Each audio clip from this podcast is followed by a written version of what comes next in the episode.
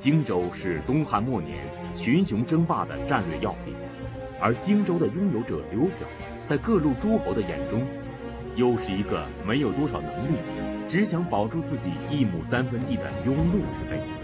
于是诸侯们各施手段争夺荆州。这种争夺改变了当时中国的状态，争夺的结果最终奠定了三国鼎立的基础。那么，荆州的主人刘表，在诸侯争霸的夹缝中，究竟在荆州做了些什么？他有哪些功过得失？他究竟又是一个怎样的人呢？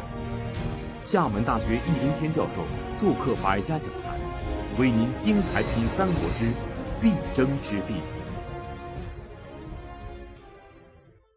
在前面几集我们讲到，荆州这个地方被鲁肃、诸葛亮，也包括曹操，定为必争之地，就是鲁肃为孙权做的规划也好，诸葛亮为刘备做的规划也好，还是曹操自己为自己做的规划也好，荆州这个地方是一定要拿下的。为什么要争？前面已然讲过，今天我们就来讲他为什么能争。为什么能争呢？诸葛亮在隆中对里面说的非常清楚，其主人不能守，也就是荆州这块地方当时的这个占有者刘表，他守不住荆州。那么刘表又为什么守不住荆州呢？那我们就要来看看刘表是一个什么样的人。在《后汉书》里面，刘表是和袁绍合为一传的。我们知道，从《史记》到《汉书》到《三国志》到《后汉书》，它都是纪传体的史书。这些历史学家在为传主作传的时候呢，往往会把某一些人合为一传。而哪些人合为一传呢？那么这些合为一传的人，他们相互之间是有某种关联的。那么《后汉书》把袁绍和刘表合为一传，说明袁绍和刘表在他看来是同一类型的人。是什么人呢？如果说曹操是可爱的奸雄。那么袁绍和刘表就可以说是漂亮的草包。我们先来看看刘表的漂亮。刘表这个人呢，可以用十六个字来总结，就是地势之胄，一表人才，党固中人，乱世名流。据《三国志》和《后汉书》，我们知道刘表他是鲁公王之后，是地地道道的宗室，而且刘表的这个宗室的身份呢，看起来还是比较靠得住的，不像刘备的那个皇叔身份呢，可能是注水猪肉，而且刘表身长八尺余。姿貌甚伟。我们知道诸葛亮身长八尺，和现在的一米八四；刘表身长八尺余，那至少也有一米八六，甚至一米八八。而且呢，相貌是很漂亮的。他在东汉末年呢，是士人当中的名流。我们知道东汉末年呢。士人集团和宦官集团这个斗争很激烈。后来宦官集团得势的时候呢，曾经禁锢了一批士人，也称为党人，这叫党固中人。刘表是其中之一，遭到当时朝廷的追捕，因为跑得快，幸免于难。那这样后来宦官集团失败了以后，刘表翻身了，所以他名声很好。他名声之好啊，上了当时的排行榜，叫做八顾。什么叫顾呢？就是有德行的人啊。当时品品评人物评出了八个最有德行的人，刘表是其中之一啊。所以这是一个漂亮人物。而这些在当时都是刘表成就一番事业的资本。现在我们看起来觉得会很可笑啊，是一个人这个能不能成就一番事业，与长得怎么样有什么关系呢？啊，在当时还是讲究这个的。在讲究出身门第、讲究相貌和品行的士人阶层中，刘表的优点是突出的。他在治理荆州的时候，也使荆州在一定时期内获得了安定和平。这应该说是他能力的具体体现，但是诸葛亮却认为刘表守不住荆州，而曹操集团的郭嘉、孙权集团的鲁肃，在规划荆州的时候，也都没有看中刘表的出路。那么，刘表真的是中看不中用？他到底有没有本事呢？刘表也有本事。汉献帝初平元年。也就是公元一百九十年，这个时候，长沙太守孙坚杀了荆州刺史王睿。这个事情我们在江东基业这一集已经交代过了。那么荆州刺史这个职位就出缺了，朝廷就任命刘表担任荆州刺史。但是当时荆州是非常的混乱，怎样混乱呢？一个是袁术，包括袁术手下的孙坚，图谋荆州；第二个呢，就是荆州当地有所谓宗贼作乱。什么叫宗贼呢？就是按照家族。和宗法关系组织起来的地方性非政府武装，结果刘表不能到任，也就是说，刘表虽然得到了朝廷的任命，实际上是没有办法治理荆州这个地方的。这个时候，刘表呢就采取了一个正确的措施，依靠当地的豪族。豪门士族来平定荆州，他找到了两个人，一个叫做快乐，一个叫做蔡瑁。快乐呢是一个非常有能力的人，啊，快乐自易度，连曹操都非常欣赏他。后来曹操拿下荆州以后，写信。回去说，我高兴的不是得到了荆州，是得到了易度，得到了快乐。蔡瑁呢是荆州的一个豪门，非常的富有。刘表呢找到这两个人，说：“你看我现在，呃，应该怎么办呢？”啊，快乐呢说了这番话。快乐说：“理平者先仁义，理乱者先权谋。就是你要治理一个太平盛世，应该怎么样呢？要靠道德的力量，靠道德的感召，靠道德的教化，要靠仁义。那么你要治理一个动乱的地方，该怎么办呢？那就要使用权术和谋略，要动用武力的威胁。”而现在，史军里面临的，一方面是袁术的入侵，另外另一方面是宗贼的作乱，应该怎么样？先把忠贼摆平。快越给他出主意，八个字叫“诛其无道，失其财用”。什么意思呢？就把那个忠贼的头目当中，啊，这个最坏的，啊，名分最大的，作恶多端的，把他杀了，然后把忠贼当中那些人才呢，你把他招聘，软硬兼施。刘表采纳了这个快越的建议，结果江南西平。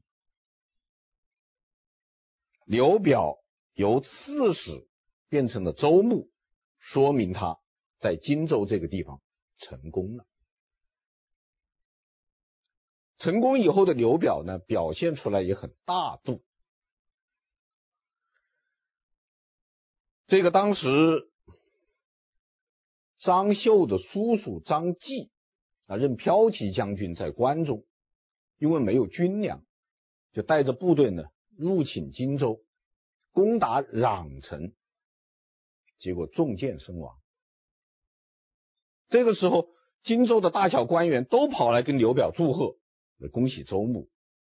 这个张继跑来打我们，你看现在死了，很高兴。刘表说什么呢？刘表说：“计已穷来，主人无礼，至于交锋。”说张继啊，是因为没有饭吃，走投无路，才到我们荆州来。我们没有礼貌啊，我们没有礼语，礼以礼相遇啊，还打起来了。此非木意，这不是我的初衷。木受调。不受迫，就是我接受吊唁，不接受祝贺。那么这个话一说出来以后，大家觉得刘表这个人真是个正人君子，真是仁义道德。张张继的部下都对刘表表示服从，表示钦佩。刘表又安顿了张继的侄子张绣。驻扎在宛城，就是现在河南省的南阳市，和而且供应他军粮，和他联合起来对付曹操。这样到了建安三年，刘表呢拥有了荆州七郡，地方数千里，带甲十余万，万里肃清，大小咸悦而服之。就是这个境内的大大小小的这个势力啊，都服了刘表。刘表这个时候做什么呢？建学校，兴儒术，抚士人。刘表治理荆州，采用权术和谋略并重的策略，不仅很快站稳了脚跟，还把荆州治理得井井有条。这样看起来。刘表不仅仅是人长得漂亮，事情做的也很漂亮，应该说是取得了一定的成就。那么，为什么历史上对刘表的评价并不高呢？关于这件事，易中天先生是怎样分析的？有以下几个原因：第一，刘表胸无大志，郭嘉就曾经很不屑的。说刘表，表座谈客耳。这个刘表这个人是个夸夸其谈的，开开座谈会可以的，干什么大事不行的。曹操也非常不屑的说刘表，自守之贼也。这是一个只能守住自己小摊子的一个贼。为什么呢？刘表的他确实是没有统一中国、获得天下的这样一个志向，他的愿望就是老婆孩子热炕头，一亩三分地，把他守好了、经营好了，他就心安理得了。这是他第一点。第二点呢，还刘表这个人呢也没有度量。当时官渡之战的时候。袁绍和曹操啊，在官渡相持不下，袁绍派人去联合刘表，连刘表满口答应，但不出兵，他也不帮助曹操，他坐山观虎斗。这个时候，刘表的部下韩松等人就来劝刘表了。韩松他们说什么呢？他们说：“豪杰并争，两雄相持，天下之众在于将军。”现在曹操和袁绍这两个巨头正在一决雌雄的时候，这个天下形势的权重。就在将军您身上，就像当年刘邦和项羽决战的时候，下齐七十二城的韩信就成了天下的权重。这个时候，你刘表往袁绍这边一站，袁绍就赢了；你一往曹操那边一站，曹操就赢了。韩松说，在这样的个形势下，你应该怎么样呢？或者趁火打劫，或者投靠一方。那他俩不是打起来了吗？你最好的办法，趁机捞一把。至少呢，你要表个态，你站在谁那边？为什么要表态呢？韩松说：“像你这样见贤不助，请和不得啊，见到该支持的，你不去支持他，你去。”你不支持也可以，你劝他们和和解吧，你又劝不了。等他们这一仗打完了，双方的怨恨都集中在你身上，你是两头不讨好，两边都要恨你，将军不得中立。啊，你想中立啊，你守不住啊。这个时候，什么快乐啊，这些人都来劝。刘表，而且他们的主张是什么呢？也很明确，支持曹操。说袁绍这个人不灵的，得不了天下的，得天下的肯定是曹操。现在曹操又弱，你赶快趁机支持他一把。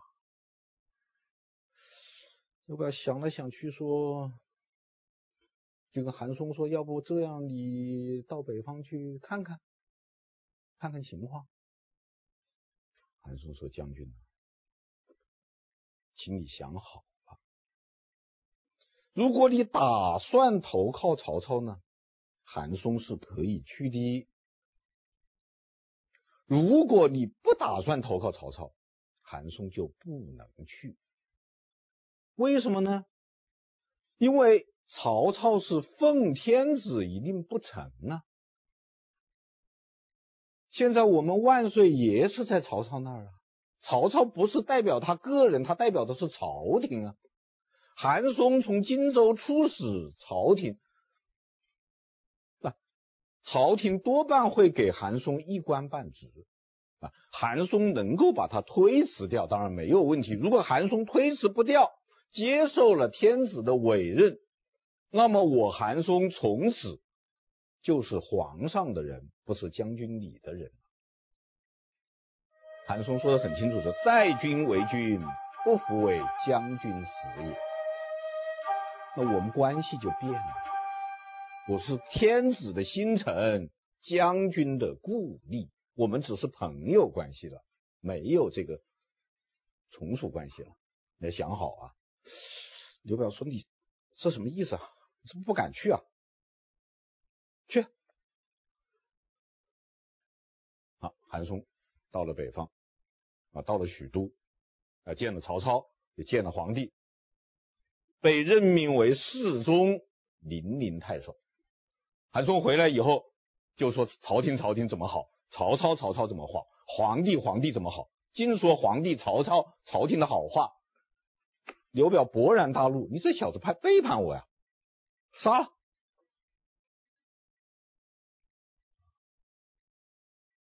韩松说：“你不应该杀我呀，我你我有言在先呢。将军记不记得我临走之前跟你说了什么话啊？”刘表的老婆蔡氏这个时候也来劝刘表说：“这韩松可是个人才，杀不得的。”刘表还是很生气，最后把韩松关起来。直到后来曹操拿下荆州以后，韩松才出狱。说这个事情呢，陈寿有个评价，说刘表这个人呢，外貌温雅而心多猜忌。这第二点，第三点，刘表不会用人。前面讲过，荆州这个地方是很有些人才的。别的不说，刘备、诸葛亮，刘备天下枭雄，诸葛亮人中之龙，都在刘备、刘表身边呢。他刘表都不能用，都视而不见。北方逃难来的那些士人，只见刘表安顿，不见刘表重用。尤其是对于刘备这个人，刘表是表面上客客气气，暗中时刻提防。《三国志》的说法是“疑其心，因欲之”，是提防刘备的。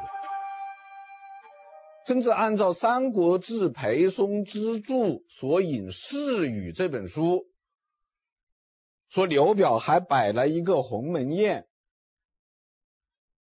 刘表的手下蔡瑁这些人还准备在席间对刘备下手，啊，是刘备假装上厕所，啊，逃了出去。逃了出去以后呢，刘备骑的一匹马叫底卢，啊，一路跑跑跑到檀溪，马掉到水里面不能动。刘备急了，说：“底卢啊，底卢啊，今天你要努力一下了。”然后底卢马一跃三丈。越过檀溪，逃得性命。后来《三国演义》写了一回，叫做“刘皇叔”，这个跃马过檀溪，有这么一个故事。但这个事情呢，孙胜认为是不可能的。啊，孙胜说，这个如果刘表想杀刘备的话，刘备不可能安然无恙的在荆州待了六年。啊，我也认为这个是不大可能。但是提防他，恐怕是事实。那么刘表的第四个问题呢，是后继无人。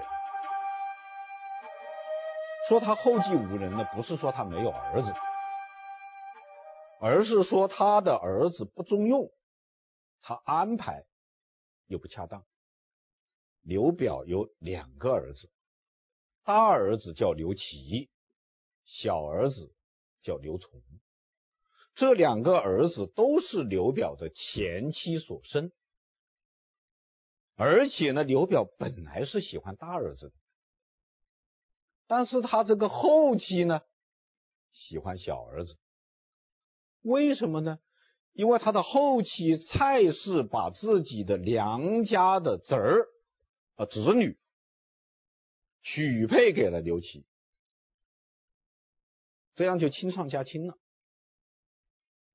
这样一来呢，刘表后期蔡氏的背后的这个集团，就是以蔡瑁为代表的这样一个荆州地方豪门氏族集团，就站在了刘琦、刘琮的一边，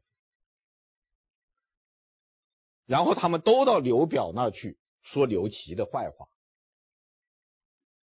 刘表这个人是个什么样的人呢？借用一句成都话说，叫做“耙耳朵”。啥子叫耙耳朵呢？就是怕老婆的人，耳朵软。耙是什么东西呢？耙就是一个东西啊，一种食品，经过加工以后外形不变，里面软了，叫做耙。比方说一只红薯啊，这个完整的，你放到炉子里一烤，把它烤软了，它耙红烧。这耳朵呢，它是完整的，但是软。啊，这个枕头上风一吹啊，它就糊涂了。他就喜欢这个小儿子刘琮了。这刘琦就紧张了。刘琦就想到了一个人，他认为这个人应该可以帮助他。这个人是谁呢？这个人就是诸葛亮。诸葛亮何等聪明的人！这点小事情还摆不平吗？于是刘琦就去找诸葛亮，姐夫啊，帮个忙吧。诸葛亮再三的推辞，为什么呢？诸葛亮不好说。论身份，诸葛亮现在已经是刘备的部下，因此他也是刘表的部下。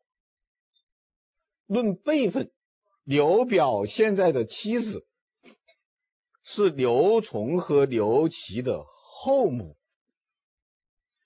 而这个刘琮、刘表的这个妻子呢，和诸葛亮的丈母娘是姐妹，因此就这个刘琮也好，刘琦也好，是诸葛亮的后表舅子，所以他帮谁都不合适啊。不好掺和到这种事情里面去。这个刘琦没有办法，他就跟诸葛亮说：“哥啊，说我我那个园子里面有些宝贝，你来看看。”他把诸葛亮请到他园子里面，说在楼上呢，楼上，两个上楼去。刘琦就下命令把梯子撤了，然后跪下来说：“现在我们是上不着天，下不着着地。”这个范围内只有我们两个人，你的话从你的嘴里出来，到我的耳朵里面，就烂在我肚子里面，没有人听到，可以说了吧？我跟你说，那这样吧，这里知道重耳和申申的故事吗？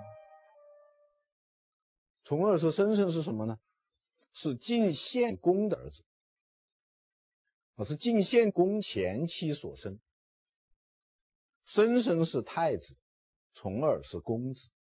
晋献公后来娶了骊姬，宠爱这个后妻骊姬，想立骊姬的儿子奚齐为太子，就要谋害这两个儿子。结果怎么样呢？结果呢？申生留在晋国不走，最后被谋杀。从而呢逃出去，保全了性命，最后回国来当了国君，就是晋文公。这么一说，刘琦恍然大悟啊，明白了。正好这个时候，江夏太守黄祖被孙权杀了，江夏太守没人了，刘琦就去找他爸说：“那我去做江夏太守吧。”“好好，你去吧。”刘表批准了，刘琦带了一万人到了夏口，就是现在的汉口，武汉市的汉口，做了江夏太守。所以这个历史呢，有时候非常好玩。以诸葛亮惊天伟地之才，初出茅庐第一计是给人家处理了家务事，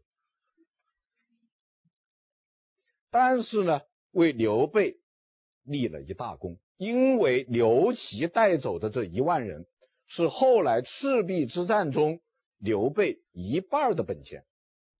有赤壁之战，刘备两万人，一万是关羽的水军，还有一万。就是刘琦的兵，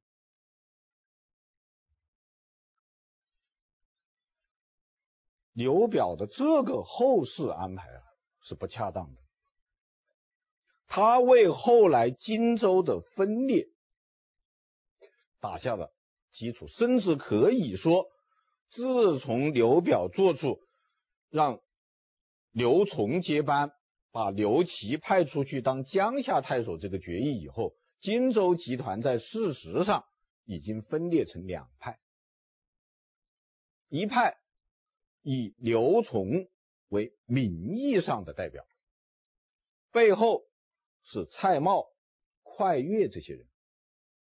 快乐我们前面讲了是曹操欣赏的人，蔡瑁呢估计与曹操有旧，跟曹操老早就认识的。后来曹操得到荆州以后。还进了蔡瑁的家，到了他的内室，见到了蔡瑁的妻子，可见曹操和蔡瑁的关系是很好的。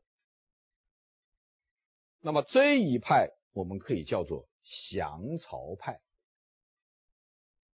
另一派以刘琦为名义上的代表啊，这两人都只能当名义上的代表啊，这两人没用的。背后是谁呢？背后是刘备、诸葛亮。刘备和诸葛亮的政治态度也是很清楚的。刘备是决心要抗曹的，因为刘备不可能投降曹操，他是从曹操那背叛跑出来的，而且曹操已经说过了，天下英雄唯使君与操耳。那刘备投降曹操，他能能有什么好下场？他只有死硬到底。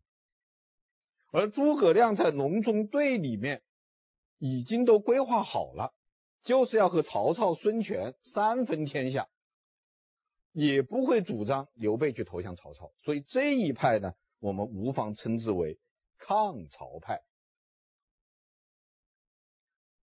刘表是什么态度呢？刘表是既既不想降曹。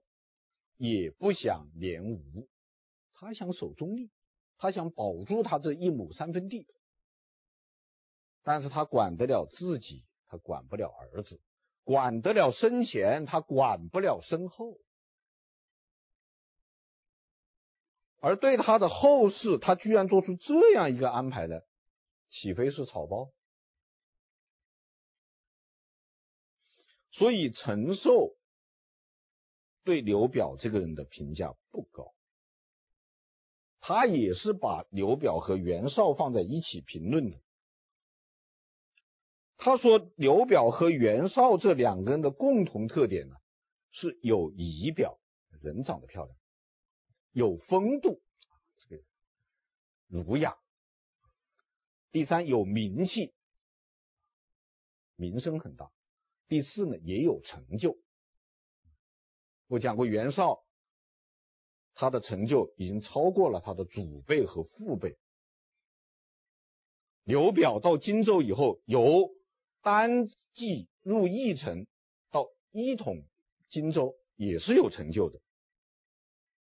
但是他们共同的特点是外宽内忌，好决无谋，有才而不能用，闻善而不能纳。废嫡立庶，舍礼存爱。陈寿说这是这两个人的共同特点，所以说是漂亮的草包。刘表虽然凭借权术和谋略在荆州暂时站稳了脚跟，但他有限的权术和谋略并不能帮助他在荆州长久的站住脚跟，因为他胸无大志，心胸狭窄。再加上一些错误的决策，最终为荆州的分裂埋下了伏笔。而袁绍也是心胸狭窄之人，也做出过很多错误的决策，最终也导致了失败的结局。那么，刘表和袁绍除了这些相同点之外，他们究竟有什么不一样的地方？啊，在这里啊，我还是要跟刘表说句公道话，这个刘表和袁绍呢，还不能说是完全一样。第一，袁绍是自取灭亡，刘表是在劫难逃。袁绍是自己去惹曹操的，官渡之战是袁绍发动的，刘表没有发动过战争啊，他是个自守之贼啊，他只是想守住自自己这块地盘啊。啊，他是因为荆州变成了必争之地，他在劫难逃啊。第一点，第二点呢，以刘表的能耐，他除了做一个自首之贼以外，他也别无出路。他没有能力进攻，他的错误只在于不明白守有两种手法。其中之一叫做以攻为守，他应该采取以攻为守的策略，他可能荆州就守不住了。这是第二点。第三点，正由于刘表实行了爱民养士、从容自保的政策，在他的治理下，荆州地区获得了十多年的安定和和平。荆州地区的人民。和世人过着安定和较为幸福的生活，这是应该肯定的。而且，刘表是有自知之明的，他是想苟全荆州于乱世，所以呢，说刘表是漂亮的草包，可能过了一点，不太恰当。比较准确的评价是历史学家何资权先生提出来的。他说：“如果说曹操是治世之能臣，乱世之奸雄，那么刘表就是治世之贤臣，乱世之庸人。刘表最大的不幸是不该生在这个弱肉强食的乱世，这不是他的错误。”而且刘表也不是一点运气都没有，刘表也还是有运气的。他被朝廷派遣到荆州，就是他的运气，因为荆州这个地方啊，是当时汉代十三州当中最大的州之一啊。汉代十三个州有两个州是最大的，一个是荆州，一个是益州。这个地方很大，也很富庶。但不是政治中心，因为争因此争夺天下的战争呢，首先不发生在荆州地区，发生在北方。袁绍和曹操的这个争夺天下战争，他就在北方打的。所以在天下未定时之时，荆州不失为一个避乱和苟全性命的好地方。但是到了天下将定的时候，荆州就从成了啊，荆州就成了虎狼眼中必须争夺的一只羊。所以刘表是不幸的幸运儿。